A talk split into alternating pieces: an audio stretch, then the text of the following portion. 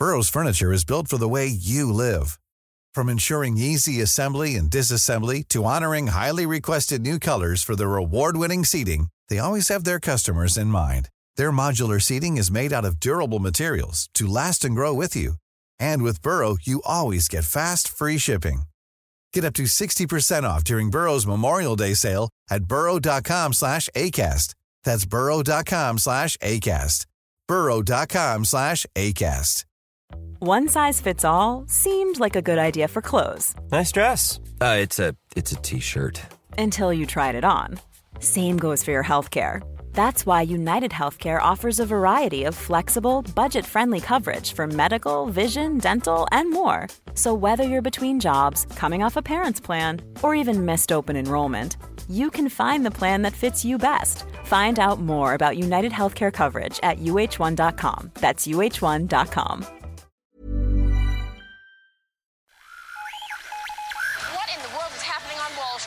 Economic indicators. Who knows where this is going to end up?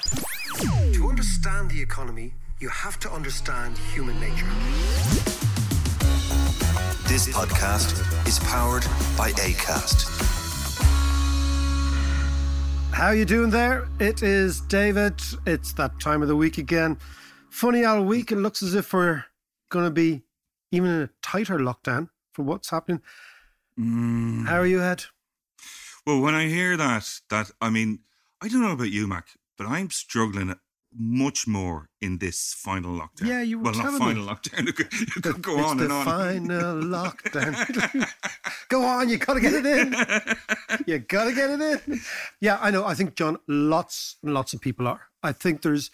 It's a combination of before Christmas, particularly with the vaccine, there was a real case. Okay, this thing's over. Our rates in this country were low. Mm. There was a sense that we're getting out of this thing.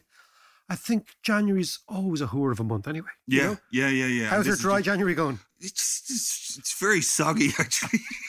likewise, likewise. But you know what? It's I I am you know as you say, and like everybody's really tired of the lockdown and stuff, and COVID. I can't actually watch any stories on COVID, but particularly the vaccine. Do you know why? Because every time they they talk about the vaccine, out pops a needle sticking into somebody's arm. I just you're again it. I can't watch it. I just can't watch it. Well, John, we did we did suggest that you could go to France and have Yeah, a suppository, yeah. which is the French way. You could stick it up your bum, my man. You know what I mean? No, I'm all on for that. Won't be the first time. Anyway, Oi, oi, oi. anyway, it is great to have you on board. Christ, It's great to have you on board. Uh, good news from the states, though. Oh, isn't that great? It, It is great, And, it- and what was funny as well is the day after the inauguration, while everyone was celebrating the inauguration and stuff, there was a kind of a, a calm, wasn't there? Yeah, it and, was. And it was kind of nice. Yeah, as Uh, if a kind of a nasty presence has left Yeah. the building. Yeah, yeah. We, Yeah. We've been exercised. Well, I mean, I don't know what you're going to be doing though, because you know, I'm- I'm- the, la- the last four years were food and drink to you. Well, it was actually, but let's just top off the whole Trump thing. we're now we're at peak Trump now. Yeah, we are Trump, and I, I'm not going to go on, but I do have to mention a couple of things. Go. One was when we were talking to Tom Frank last week, he was saying that the O'Biden administration. Yeah, the O Biden. Yeah, exactly. The Obama stroke Biden with, Uh, with a genuflection to Clinton in the nineties. Yeah, yeah, exactly. That he wasn't going to roll back a lot of Trump stuff. But on day one, he signed 17 or something executive orders, Yeah. rolling back the XL pipeline. Do you know and the- why? Why? Because he's listening to us. I bet he is. He's- you know, I is. bet he, is. There's a little, there's a little gremlin at the U.S. embassy Yeah. there in Paul's Hey, Joey, this one's going out for Uh, you, man. Hey, hey, Joey. Yeah, exactly. But no, you're right. But I mean, he, you know, they are going for it. I mean, on the economic side, they're going to roll out a two trillion, two trillion dollar stimulus. That's ten percent of American GDP. That's huge in one year. enormous, So yeah. they are, they are going for it. And they'll get slated for that by the Republicans. They See, will, the but huge deficit, the usual L Yeah, yeah. Well, I mean, the, the thing about the Republicans, we know mm. that when they are in opposition, they are fiscal conservatives, and when Yeah. they are in power, they spend like drunken sailors. Yeah. That's the, that's the rule. It's like the Tories in England. The Tories Yeah, in England are yeah, exactly, yeah, exactly the same. And you could say it's like Fine Gael here. Ooh, right. Yeah. Same idea. If you Yeah, get in yeah. opposition, are all kind of tight arsed and oh, don't do that, don't do this, and then they get in and it's here we go. You know. Yeah, yeah. But it's I mean it's it's it's the way the centre right position themselves Yeah. always. Yeah, yeah. Which is you know when we're in opposition we're one thing, and when we're in power we're completely different. But it is it is good. I mean there's a nice feeling about the whole Yeah. Biden era, isn't there? Yeah, there is, there is, and and I think he's he's going to be up against it. You know, every move he does, he's going to be slated from the right because they've set themselves up that way now. Yeah, but look, he's got a majority in the House. He's got a majority with Kamala as the swing vote in the Senate. Mm. He is the president. He's got the Fed behind him. He's got Wall Street behind him. There's a lot of things going for Yeah. him, you know? Yeah, yeah, yeah. And what about Lady Gaga?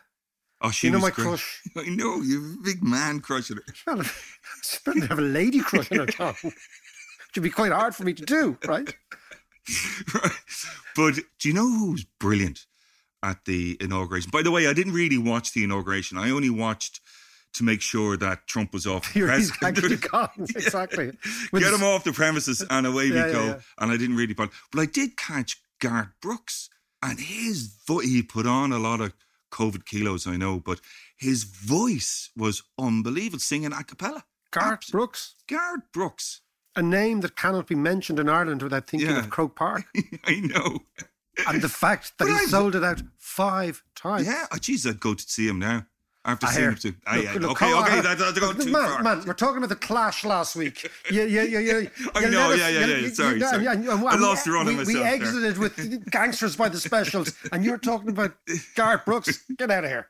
But speaking of speaking of COVID bags and things, I'm going to train this week. I'm Yeah. going to deal with. Well, you've been doing okay in the I'm training. telling you, I, my body is a temple. Yeah. my body is a temple. But Neil, our trainer, our boxer. a Rioja temple. Exactly. It's a temple to second rate red wine. Neil Bowman, the guy who trains you and I. Oh, he's brilliant. And we are, He's brilliant. former boxer, is offering, and I, and I think we should do this, we should do it together, right? Yeah. But he's offering a package to anyone. And again, if in the lockdown your head's a bit melted, your routine is gone, you feel a little bit all over the place, I can tell you that trying to do a little bit of exercise makes a massive, massive difference. I'm not talking about Mm, does. fucking John and I being Iron Men now. I don't think so. but just that idea of slightly in control of your day. That's it. You're kind of in control of something. Yeah. And Neil Bowman, who trains John and I, uh, he's a former boxer, great guy. He's offering the podcasters because he was saying that a, a lot of people that he actually trains listen to the podcast. Yes, And I yeah. said, I said, They well, why do. don't we why don't we just do an offer? He's doing an online 15 classes in February for 50 euros, which is really cheap. Yeah. It's a great deal. So it's neilbowman.ie. So particularly for you, up David McWilliams podcast listener, it's going to be an online course. But check it out, and we'll give him a shout out at the end. What else, man? Okay, this is my last thing on Trump, and then I'm never going to mention him again. I just want to mention about the his pardons. He did most of his pardons at about one o'clock in the morning, and he I just pardoned. have this image of him. Kind I know it's weird, isn't it? yeah, horrible. But- so who did he pardon? He, well, he pardoned base, essentially all his mates, Yeah. and they were all corrupt. So the message that came from that is that corruption is good, essentially. But let me tell you, the one guy that I was just shocked I didn't know about before that he pardoned was a guy called Sholam Weiss. Now he was a he was a fraudster and a Ponzi scheme guy. Grifter, like your man. Yeah. And he was money laundering, insurance scams, the whole lot. He was convicted and sentenced to 835 years Wow. and he pardoned. Isn't that amazing? Look, it confirms what a lot of people, there's a lot of people felt that the whole Trump enterprise, the family enterprise, was kind of like a quasi criminal gang Yeah. of fraudsters and spoofers and tax evaders and whatever. But the one guy I kind of felt sorry for, maybe I shouldn't, but the guy was expecting a pardon. He had got into his his suit. He had he organized a limo outside the prison and everything. Do you know who that was? Who? Joe Exotic. And he didn't fella, get the tiger fella. and he didn't get pardoned. He had to shuffle back to his cell. Oh, I must poor admit, fella. The poor fella. But I mean, but again, I come back to this idea of a, a, a sort of a quasi criminal enterprise. Yeah. That's exactly what it is. Here's Cal. How are you, sunshine? Without any money?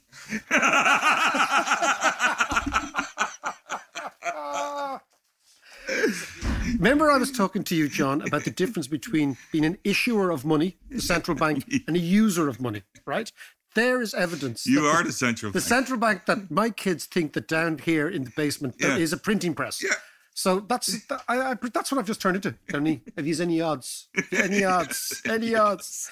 The good thing about Joe Biden is climate change, John. This is something you're really interested in. Yeah, absolutely. The first thing he said is we are going to profoundly shift the way in which America deals with climate change. And because America is still the biggest country in the world, the most important, this will have a profound impact. And in a couple of minutes, we're going to talk to Kate Raworth, Great. Yeah. who is a fantastic economist and the Fascinating stuff. author of that great book, Donut hmm. Economics. But this is a big change. Let's talk about the environment because this week we're going to talk about green economics, how it can be achieved, why it has to be achieved, and why the last few days with Biden has changed the background noise. It's, kind of, it's as if the orchestra has changed. Yeah. John, about four years ago at Kilkenomics, so when we're putting together Kilkenomics, what you do is you kind of you try to figure out what books are in the market, new ideas, you know, and, Yeah, and then try yeah. and find these people and say, do you want to come over to Kilkenny in Ireland for a weird festival? And amazing amount of people say yes. And about four years ago, on our radar screen came this book, Donut Economics. Even the title, I thought, what, what is Hmm. this?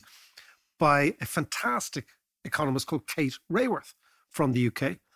And initially, we were worried about, you know, when you're putting these gigs on, you're always, will we get a good enough, good enough crowd, you know? Because the last thing you want is a big hall and nobody comes because Hmm. Yeah, nobody's yeah, heard yeah. of the thing. So there's a couple of great venues in Kilkenomics. One's called the Hole in the Wall, which is a 16th love it. century. It's a 16th century building. It's an Yeah. extraordinary place. It's just it's down it's down that little laneway, isn't it? Yeah, and it was crucial, crucial down the laneway.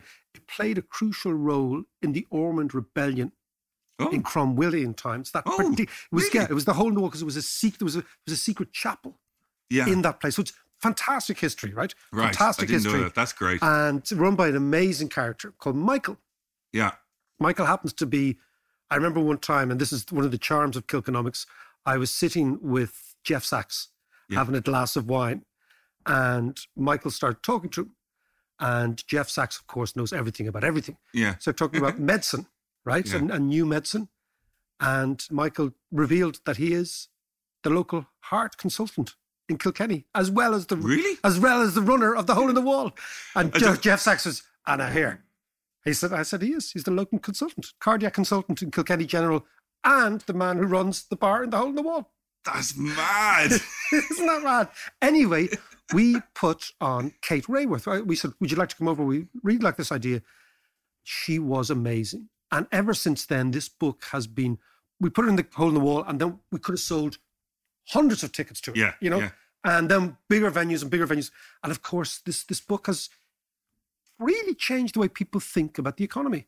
And Michael D. Higgins, our own president, has come out as being a massive fan of donut economics and Kate Raworth. So let's go and talk to her. Kate, it's lovely to have you. How are you? It's fantastic to be here. It's great to hear you tell that story about Kilkenomics. That basically shows that if you want to get something in front of the president, just stick it in a pub in Kilkenomics, and, and in a couple of years he'll be talking about it. Exactly. So simple. No, but I mean, donut economics, the success of donut economics has been phenomenal. And so much so that there's now an Irish donut economics network, which we're going to talk about at the end. We're going to give them a plug and we're going to make sure that everybody tunes into that. If it's online, I presume it is online, and everybody maybe goes to that website or goes to wherever those guys are talking about donut economics. But Kate, tell me, what is donut economics? So it sounds a bit crazy, doesn't it? So donut economics is the only donut that actually turns out to be good for us. Let's start here. We're not encouraging people to, you know, an unhealthy diet. No, no, no. This is a conceptual one. You don't have to eat it. You just have to think about it. So let me start with the fact that we know we're in crisis. We know that we are living in times of, you know, the 21st century began with financial meltdown. We live in an era of climate and breakdown. We are across the world living through COVID lockdown these crises are occurring again and again, and they're emerging from the systems we've created. They're emerging from actually the economic systems that we've created that based upon endless expansion, whether it's of financial assets or of the use of fossil fuels, or indeed endless travel and expansion into wildlife areas. So we need to transform what we think prosperity and thriving is. And the donut is a vision of 21st century thriving. So just imagine in your head a donut, the kind that's got a hole in the middle. And the aim here is to leave nobody falling short in the hole in that middle of the donut. That's where people are falling short on the essentials of life. It's where people don't have food and water and healthcare, education, housing, all of the essentials that the world's governments have agreed that every person in the world has a claim to. So leave no one in the hole. But at the same time, don't overshoot the outer crust of the donut because there we put so much pressure on using Earth's resources that we begin to break down the planet's life supporting systems. We break down the stable climate. We acidify the oceans. We create a hole in the ozone layer. These are known as planetary boundaries. So the two sides of the donut are like the boundaries for human thriving. Leave no one facing deprivation, but don't cause ecological degradation. So we need to thrive. And I'll just say that the, the, the it changes the shape of progress. Because if you think about the way politicians or business leaders or even journalists talk about economic progress in the 20th century, and still now it's got a long tail, it's growth. Everything is about, Yeah, about growth, absolutely. GDP Growth growth. yeah. Yeah, growth and recovery, the shoots of recovery, growth, growth, growth. And that, so the shape of progress in the 20th, 20th century mindset is this ever rising line that goes up, up, up, up, up. It just goes through the roof off to we don't know where. It just grows forever. Well, nothing in nature grows forever. Things that try to grow forever destroy themselves and the system on which we, they depend. So donut economics starts from a very different place. It says, you know what? Things that thrive, that last, they grow until they're grown up and then they mature and they thrive. Just like our bodies thrive, right? Thrive in a, in a range of temperatures. We need some food, but not too much, some exercise, not too much, warmth, but not too much. Just like that, from the human body to the planetary body, we need to understand that our well-being lies in thriving in balance. So instead of pursuing endless growth, we're pursuing a balance. And it's a really, really different, deep metaphor of what economic success looks like. So that's at the heart of donut economics. And tell me, I want to I want to have a look. I'm going to talk about donut economics in a sec, but you and my you and me, both economists, both went through the traditional way of looking at it. When did you have just personally this epiphany? You said, ah, "Hold on a second, this doesn't this doesn't add up. Something else needs to be added to the mix, taken out from the mix." What was it that you said? Okay, I don't believe the stuff I've learned anymore. Mm. So, like you said, I live in Oxford, and that's because I moved back here to work for Oxfam nearly 20 years ago. But it's ironic because I now live in the city where I studied economics. I came to Oxford University in, in the early 1990s, a kind of bright eyed student. I wanted to learn the language of public policy. I want, you know, teenager of the 80s, I saw the Ethiopian famine, I saw the hole in the ozone layer. I want the tools and the skills to help do something about that. So here I came skipping to Oxford University to learn economics and the bookshop that I went into and bought my textbooks, you know, it's just my is now my local bookshop. And and the the books, I, I was so busy learning economic theory because I'd never studied it at school, so I was on that kind of catch up with everybody else. That at first I didn't notice. It took me about a year and a half to realize the stuff I cared about wasn't really visible. It was at the margins of the theory. If you wanted to talk about climate change and the death of the living world, economists will say, yes, yes, yes, that's an externality.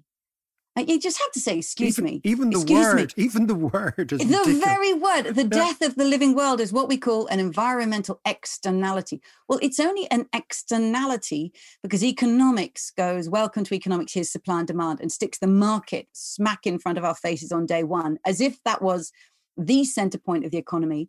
And therefore, anything that falls outside market contracts, anything that doesn't have a market price on it, by definition gets called an externality. Well, that's just a choice of how you've chosen to frame it, where you've chosen to start and what you've put at the center of your vision. And you've left the living world on the outside. So I really wanted to study environmental issues. There wasn't even a paper on offer at the university at the time to study environmental economics. I just find it phenomenal. So I'm I'm just about to turn 50.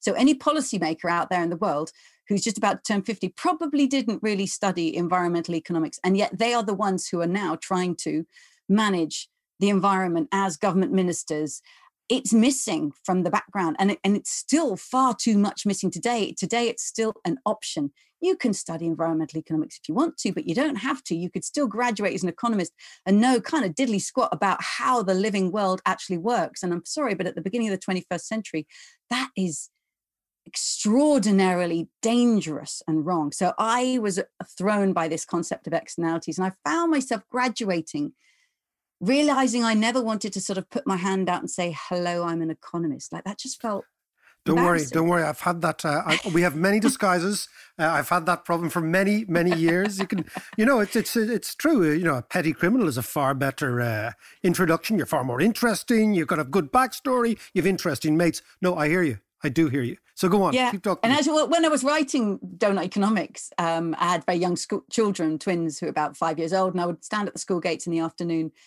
to pick them up and, and chat to other parents. And when parents would say to me, So what do you do? And I said, Well, actually, I'm writing a book about rethinking economics. I mean, the first thing people do is they recoil.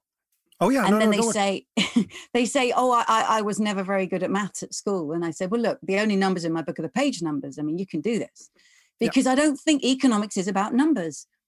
Economics. This is a hallelujah moment for me because no, I swear to God, Kate. I mean, the reason I set up Kilkenomics years ago was to basically say economics is not about numbers and maths yeah. and charts yeah. and things that repel people because these yes. freak people out. I know yes. I can see kids, kids are freaked out. And I said, we put comedy in there to basically make sure that everyone speaks the language of the street or the pub or the bar and not this highfalutin language of the academy and we'll see what happens. But let's come back to you. So you have this sort well, of no, moment. that's that's very smart to do that. And and and let's start with economics, right? It's a it's a word made up of two words from ancient Greek, ekos and nomos. It means the art of household management. So whenever I say to people, actually, economics means the art of household management. So let's just all start by thinking, what would you need to know if you really wanted to help manage the household? And in the 21st century, we can't stop short of anything but the planetary household.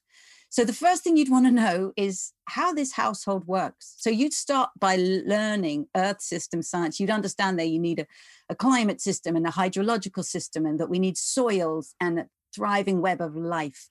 And then you'd ask yourself, who are the inhabitants of the household and whose interests we want to manage? It's like, what do people actually like? Because mainstream economics has traditionally taught a very, very narrow model that's known as rational economic man. And it's this yeah. character. I drew a little picture of him, he's a little stick man standing alone with money in his hand, ego in his heart, a calculator in his head, and nature at his feet. He's just a little calculating machine that wants to know the price of everything. And that's an absurd depiction of us. But when we tell ourselves that he's like us, researchers have found this is fascinating. Researchers found the more that we tell ourselves, so that's rational like economic man, and he's kind of sums up who we are, we become more like him. So students yep. actually start to value competitiveness, value self-interest over collaboration and altruism, which is equally who we actually are. We are deeply social, collaborative creatures. Of course, we can be both, and we need to nurture the side of our human nature that will enable us to get along 10 billion of us on this shared planet. So economics has to mean the art of household management, the planetary household in the interests of humans and the rest of nature. And then once we've started with that, and that's the donut diagram.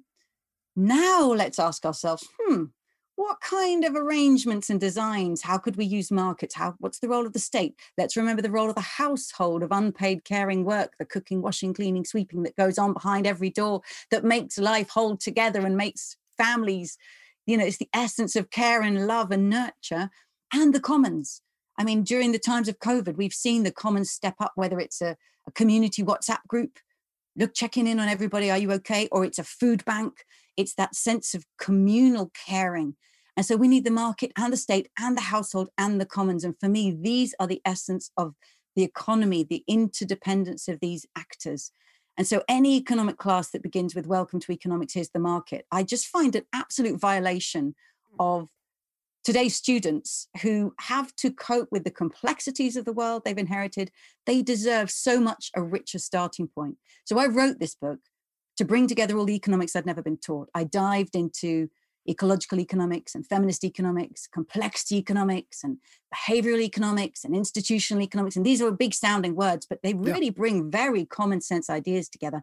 And I wanted to write it in a way that everybody can understand. You know, for me, that my favorite thing is someone said, oh, I never thought I'd pick up an economics book but I really understood this and I'm excited and I want to be involved.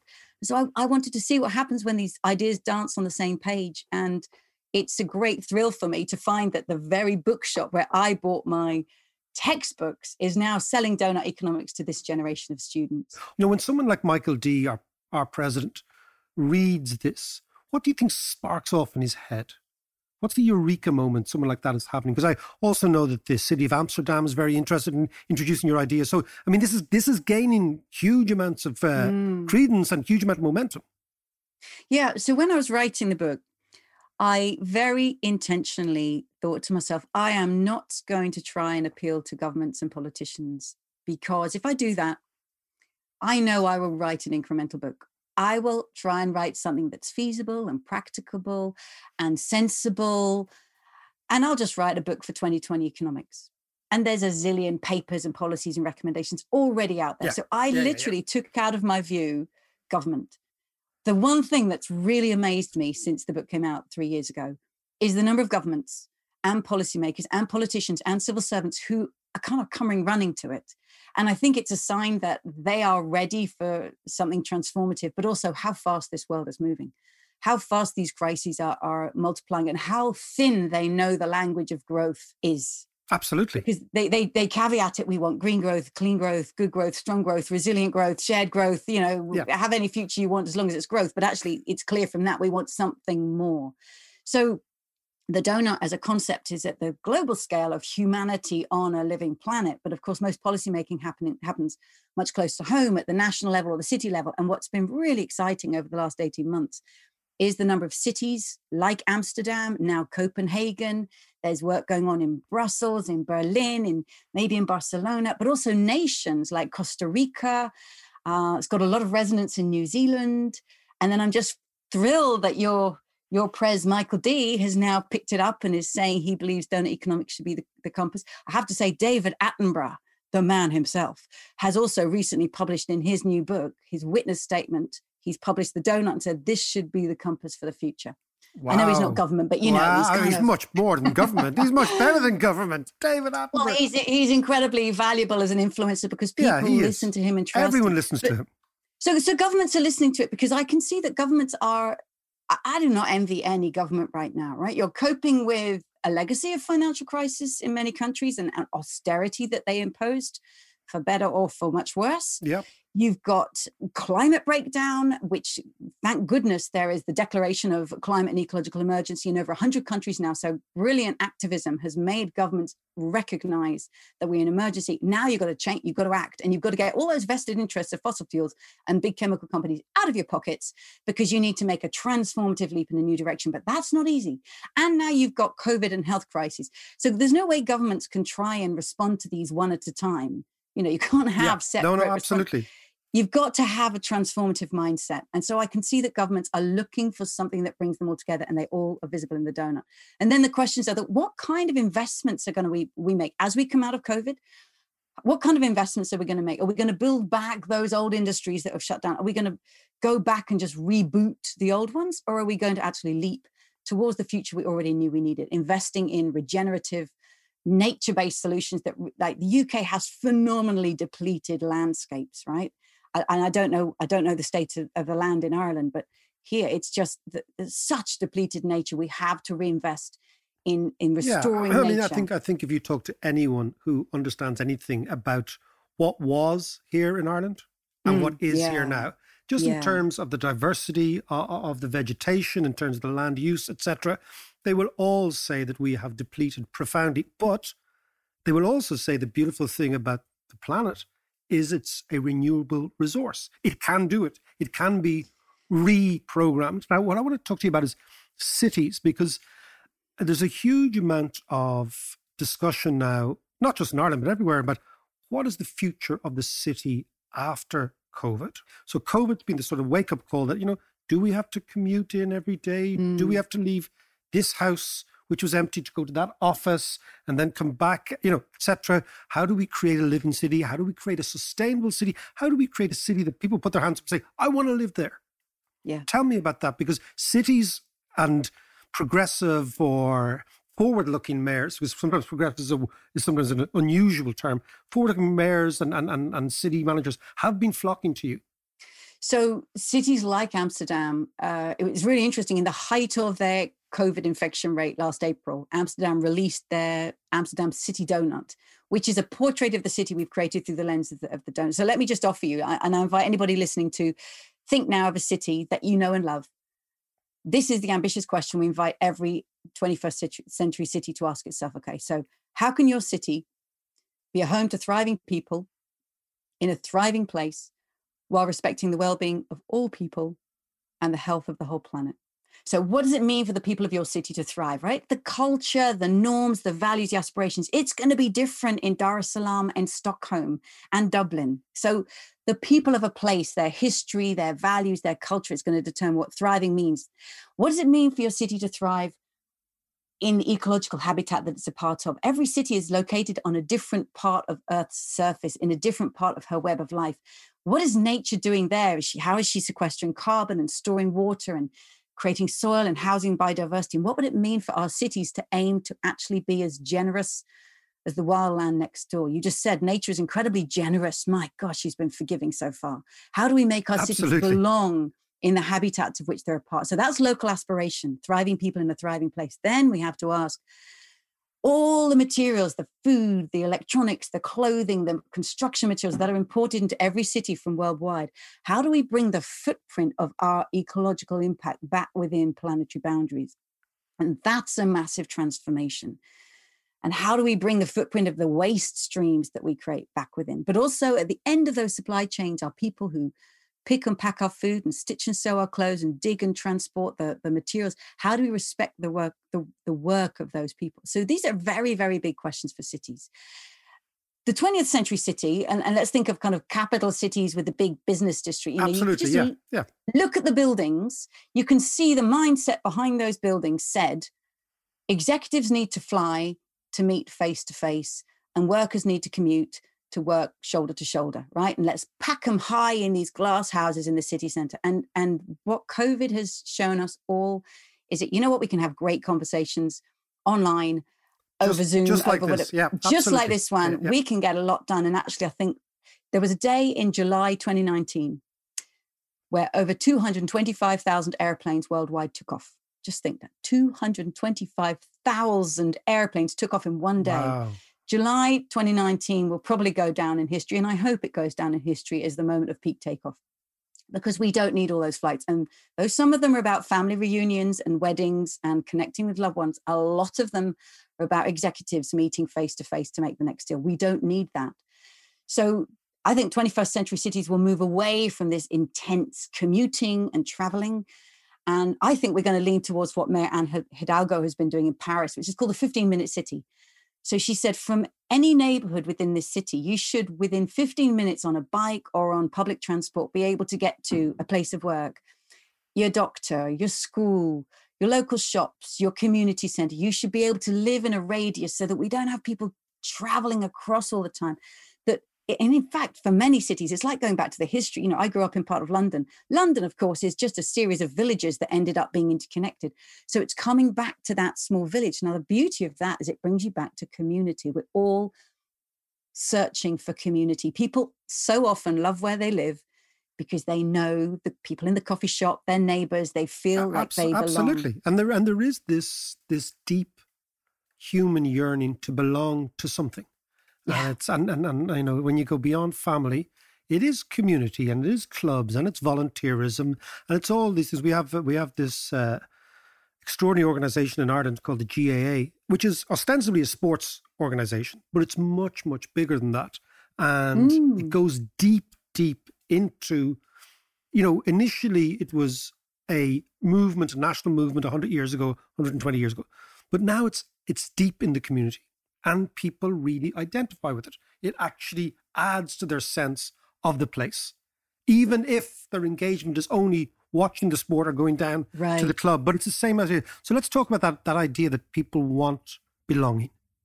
Yeah, and I think I'm asking myself, why is it there's so much momentum at the scale of the city? And I think it is partly that people so often feel proud and they feel a membership and allegiance more to their city than their nation. Maybe that's not, you might understand me sitting here in the UK. I'm kind of feeling that at the moment. I find, you know, I, I would never go around waving a flag, flag saying I'm English or I'm from the UK, but I feel much more proud of the place I'm from.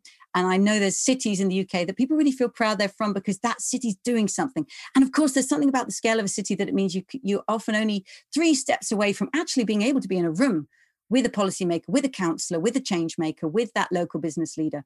So we can get stuff done at a city scale. And then also, a lot of cities, of course, are about infrastructure. City governments don't have national policy levers. They don't. They can't control taxation. They they can't generate new finance, and that's a real challenge for them. But what they can do is change a car lane into a bike lane, and then whoop, look how you flip the transport system. They can zone in, build in children's centers, and see how you flock a new community sense there. You can make space for sports grounds and enable people to meet. So you can actually change the the physical way that people travel and meet and connect. And that is so much the fabric of our lives. So I'm really excited about working with change makers at the city scale who've picked up the donut. We, we've created it as a what we call the donut city portrait through that question I asked, and we've published how we did it because we know that there are dynamic change makers everywhere who will pick up the methodology that we've made and say, right, we're going to put this into practice here and we're going to we're going to tweak it because we're going to make it work for us here and that's fabulous because then they're making it their own. And that's what's happening now. Change makers whether they are based in universities or community groups or indeed working with the city council starting to say what would it mean for our city to meet the needs of all of its people within the means of the planet let's come up with our own vision now let's just maybe conclude in this as you said england is in a strange, neurotic place now with Brexit and with this present government. And, and the United Kingdom looks to be atrophying as a as a sovereign state, or at least it's going that way. There's a huge debate going on in the European Union. We have uh, all these various different movements in Middle Europe and Eastern Europe, and we've got this quite significant difference of how you live your life between a citizen in Amsterdam, for example, and a citizen in Belgrade, and a citizen in Poland, which is going through its own very retrogressive revolution now, it seems to me, and a citizen in Bordeaux. So when you when you look at all these crises and all these sort of slight little tremors going off all the time, are you confident that the enthusiasm for donut and donut economics, and it might not have end up being called this, but some sort of alternative view of the world is more reasonable now in terms of being optimistic than it was 10 years ago. So I like that you said that uh, donut economics, and it might not end up being called this because you, you, tapped into something. Like I, I've given it the most ridiculous name. Oh, it's right? a great name. Feel, it's a great no, name. No, come on, but it's great. It's so ridiculous. Who doesn't like donuts? Like the, Who doesn't like donuts? I, I, feel it's a bit like the comedy act that comes on before the main show, and I'm, I'm waiting for the main show to turn up with a really serious grown-up name. And so it's great that the comedy actors, you know, let's talk about donuts. But you know what? But partly because a lot of people are intimidated by economics, as we said, but no one is afraid of donuts. So when you stick donut and economics together, people know that this is for absolutely. them. And you, you have permission to play. You can take it and be silly with it. Let's have a laugh with it. Why not? So yes, there are tremors and setbacks, and and every country is in its own turmoil. Now, a systems thinker who thinks in terms of complex system would at this point say, it's very interesting, you know, that complex systems, when they're at a tipping point, they have a lot of wobble in them. There's a lot of variation. They sort of tremor and wobble before they system shift. Well, let's hope that these are tremors of a system shift. There's the there are the, those who are leaping forwards and those who are absolutely clinging on to the old way and recalcitrant. So, first of all, I'm going to hope that these tremors that we're seeing are system shift. Secondly, this work of transforming our economies to make them fit for thriving 21st century this is big teamwork. There are so many people involved in it and there are so many crucial roles. So we need people on the team who are pulling down the old system who are exposing corruption who are through transparency revealing vested interests who are locking on to oil rigs and stopping them from operating. I am so with those folks but we also need people who are exemplifying the new, pointing out the possibility, showing the vision, and, and then pointing to where it's already in practice. And donut economics is standing there in this big team of transformers. It's standing in the space of possibility. So I'm also a mum of twins. They've just turned 12, which means over the past decade, I've had not very much time. I've been a mum. And so my strategy, it's forced me to have this quite simple strategy, which is just go where the energy is. I never knock on a shut door. I have never once asked or begged or requested anybody to ever talk about donut economics. And the beauty of that approach is that you then quickly find out where the energy is and who really wants to do this. So if there are countries and politicians and business leaders who won't touch it, or indeed economics departments, because there's plenty of them who don't want anything to do with it, that's fine. You just carry on doing your thing. We are going to put all our energy in working with the change makers who don't wait for permission and don't wait to be invited, who just pick it up and start running with it because they know it's the future they want to create. So we're thrilled we're working with teachers worldwide who say, "Oh, well, I'm just going to teach this, even though it's not on the curriculum. I'm just going to teach this because I know this is what my students fantastic. need to know." No. I, am going to work with communities who say we, we've declared a climate emergency on a local council. Now we're going to create a donut for here. We're working with businesses who want to put into practice, with governments and policymakers. So we're going where the energy is. And we've created an online community it's called Donut Economics Action Lab. Well, we're gonna we're gonna and we're gonna plug the Irish. We're gonna plug the Irish version oh, we're gonna, of this. We're gonna yeah. Because, no, but, so, it's true. So, a friend of mine who's who's very much in the in, in, in this activist world once said to me, "Look, it's very simple. Go with the willing." Never yeah. go with the unwilling. The unwilling will yeah. destroy you. They'll sap your energy. They'll undermine you. They will destroy everything you built. Now, tell me the and the Irish Donut Irish Donut Network. Tell me about this. Is a so, cup of tea this is a- so, so, first of all, for anybody, there's Donut Economics Action Lab, which and you can just find it at donuteconomics.org. It's a platform anybody can join. There's tools there that we've made for teachers and community groups and businesses and governments. There's stories of how other people are putting into practice. And the beautiful thing is, we only launched about a month ago.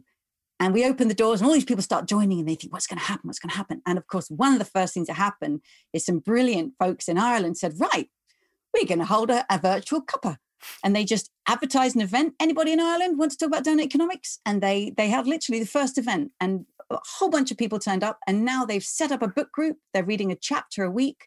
Anyone can jump in a, and join. Us. A nation of leaders, we are. A oh, nation oh, of are, leaders. You are right high in my heart at the moment, guys. From your president to your change makers to your book club, and they formed the Irish Donut Economics Network, IDEN. It's even got a snappy acronym, you see. Well, listen, we, we will be on this podcast promoting this. And Kate, we could chat all night. It's fantastic.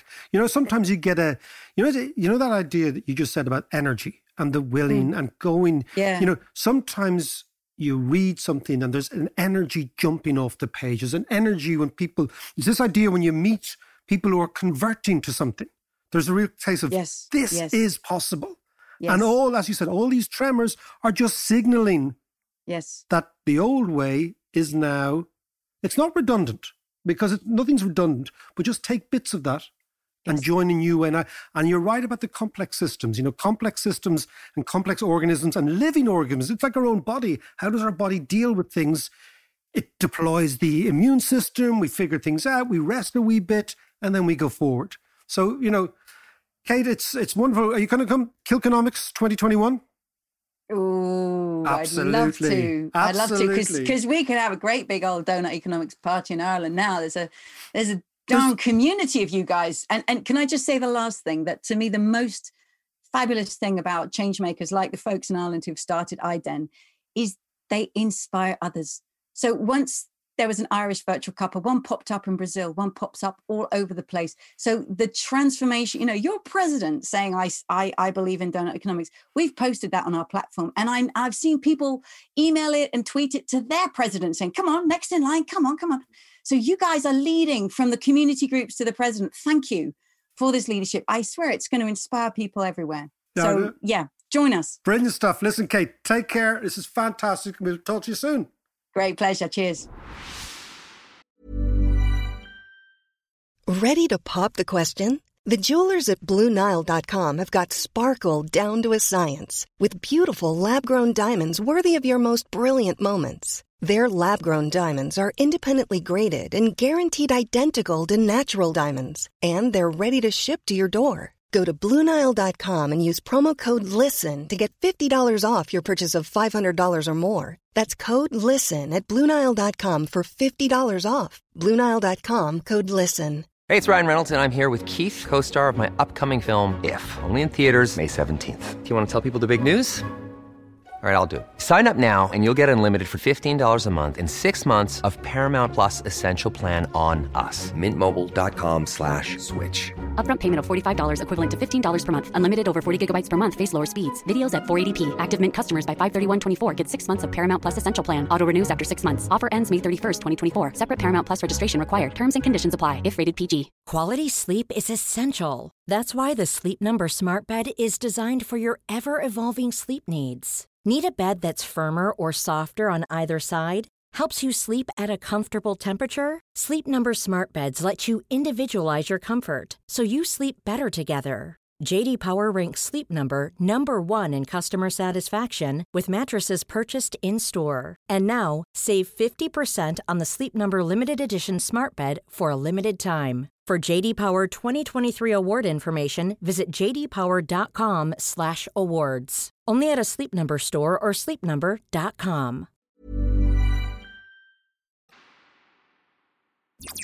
So, Kate, there, John. I mean, I know you've done environment. You you've got a degree in environmental I, science. I just loved everything she said because, well, yes, I did environment, and we, there was a lot of environmental economics and politics that we did in the University of Greenwich, and that was the bit that fascinated me most. But at the time, they talked about externalities, and you know, as as Yeah. Kate did. But the problem was, we all identified the problem, but there were no real practical ideas or solutions. And even to very, very recently, stuff like the environment and environmental economics always took second best Yes. to market economics. Yes. And it's this ongoing battle, as she referred to, it's a battle kind of within ourselves, either following market economics or the other side of it, which is a little bit more altruistic and caring and softer, you know. Yeah. And this is the ongoing battle. But now with donut economics, it feels like we're we're not quite there yet, but we're looking at practical solutions and a new direction. And a new way of thinking. A new way of this is- thinking, this exactly, is what I find what Kate is doing, and with some success, John, it must be said, is she's reframing. She and other economists, but she in particular, reframing the way in which we see economics, and rather than look at the living planet Yeah. as something that we can gouge, abuse, and that will constantly forgive us. That's the idea. I loved For- her her phrase of the, the planetary household. the planetary household. But Mm. these things are, are are are really critical. And I mean, the one problem that we have, there's many problems with economics, but what I'm what I'm really enjoying at the moment is economics is actually going through a lot of self-analysis. Yeah. And there are there is a lot of alternative thinking, and there's a lot of people saying, hold on a second, this is not this idea of linear growth Yeah. without any damage psychologically, emotionally, environmentally, etc., is a nonsense. It yeah. is a nonsense. Well, you know the, the the great quote from David Attenborough: "If somebody tells you that there's endless growth, they're either a lunatic or an economist." But like, it's- yeah, exactly. But one interesting thing for Ireland is think about energy in the future. Energy, renewable energy, has to come from one of four areas: wind, wave, solar, or geothermal. Yeah. They're the, the four renewables. Ireland is the Saudi Arabia of wind and wave. Go out the bloody door, you get blown away. If we can figure out a way of capturing energy, Yeah. storing it in some sort of battery, Yeah. Its consistency is the big consistent. thing. But if we can figure that out, if engineers can figure that out, yeah. this place becomes the Saudi Arabia of the 21st century. I mean, the Danes already supply half their energy needs by wind. Yeah. So they've figured out, they've they've kind of clocked it. So there are huge upsides for us in what Kate is saying as a society, Mm. as a producer of energy. And we should look at it in this way. Like this is not something to be afraid of. Yeah. This is something we can actually embrace. Yeah. And I agree with you totally. But to put my cynical hat on, You don't have a cynical hat. I, I do. I have it in my drawer. Good. And here it is. Pull that out. Exactly. is it's a little bit simplistic, a little bit utopian, a little bit woke, the whole thing. So Yeah. so in order to I mean I still like the ideas. Are we a woke free zone? kind of Yeah, okay, like fair be- enough. yeah, It's- it's- yeah. it's- But how do we how do we go about transitioning from market economics to this donut economics? How can Are- we do that? How how can we accelerate that? Well, I mean, that's like Andy Haldane was on this podcast a couple of months ago, right? And he said that real change happens when culture and technology change at the same time. Yeah. So when the technology allows the change, but also when the culture facilitates it. And I think that on the environmental movement, it is a matter of culture. It is a matter of reiterating all the time that, hold on a second, the idea that we can gouge the world of its resources, that in some way we can expand the planet. We can't. The planet is fixed, you know? Yeah. I'll give you a statistic. The average American consumes 32 times the energy of the average Kenyan, right? So think about this, right? Wow. So the population can only grow if our consumption goes down, maybe not to Kenyan levels, but to something like African levels. And that means a completely different worldview, right? And that's what you're saying. So cynically, Hmm. the idea is that what always defines humanity is procrastination. I'll swap tomorrow. Yeah. I'll do my Ecker after Glenroe Yeah. on a Sunday night. That's we're programmed. So you know when you were kids, you had your Ecker do Friday night, Saturday night, never did until the very end. This is the same thing that economics facilitates procrastination. But if we can impose a cost through taxation Yeah. on environmental degradation, then I think the conversation will move as it is moving. And the good thing about it is the more people like this that are in the ether, the more actual Joe Bidens that are at the Yeah. at the top of politics talking about this, the better. And this can only lead to an economic system that is more sustainable. But I do take your point that for every Kate Raworth in economics, there are 100 tenured professors who believe in free market economics exclusively. Now, I always think that the Yeah. market the market is critical because you can't run an economy without a market. It Yeah. still is the best mechanism, but it can be controlled and it can be nudged and it can be massaged and it can be influenced. And the best way to do that, unfortunately, still is through the price mechanism. And how you do this through taxation. So subsidies for green energy and penalties for gas guzzlers. And I think it can be done. Yeah, but just just one thing though, Mac. You know, you, you just compared an American to a Kenyan. Yeah. But we also spoke about many times that in the coming decades, the one area that's going to develop at a much faster rate, especially with all the, the Belt and Road Initiative from China and all the investment, is Africa. So that balancing out while we can reduce some of our consumption in the developed Western world, the consumption of resources is going to shoot up in the likes of Africa. Well, I mean, you've painted that as the big picture. So you, we're going to have 7 billion citizens, Yeah. people. But if we say to those 7 billion people, you are 7 billion consumers, right? Mm. Okay, you're Chinese, you're Indians, you're Africans, okay? Right? Then you will have this this collision, whereas you've got this the irresistible force of 7 billion consumers wanting to consume like Americans. Yeah. It's going to smash into this unmovable object, which is the limitations of the work of the, the limitations of the planet's resources. Yeah. So that's the, the basic mathematics. So if we can find different ways of expanding energy, which are renewables, at least it'll begin the process of slowing that down. But I mean, you are right to be cynical. You are right to be skeptical. Yeah. But skepticism and cynicism is what actually leads us backwards, not forwards. No, I know, and I'm also optimistic. I also feel that Kate Raworth and the IDEN that she spoke about, Yes. um, I think that is a brilliant first step, and I'm right behind it all the way. Just while I have you again, John and I are training with Neil. It's mainly for our heads more than our Neds, isn't it? Yeah. Because the Neds have actually the Neds have got a heads more than Neds. It is the, the, the Neds have got to mind their own. But anyway, neilbowman.ie, check it out. We're going to be training in February. He's offering for 50 quid online courses. We're all going to be stuck inside. And I, I'm telling you, it, it's good for the account, if nothing else.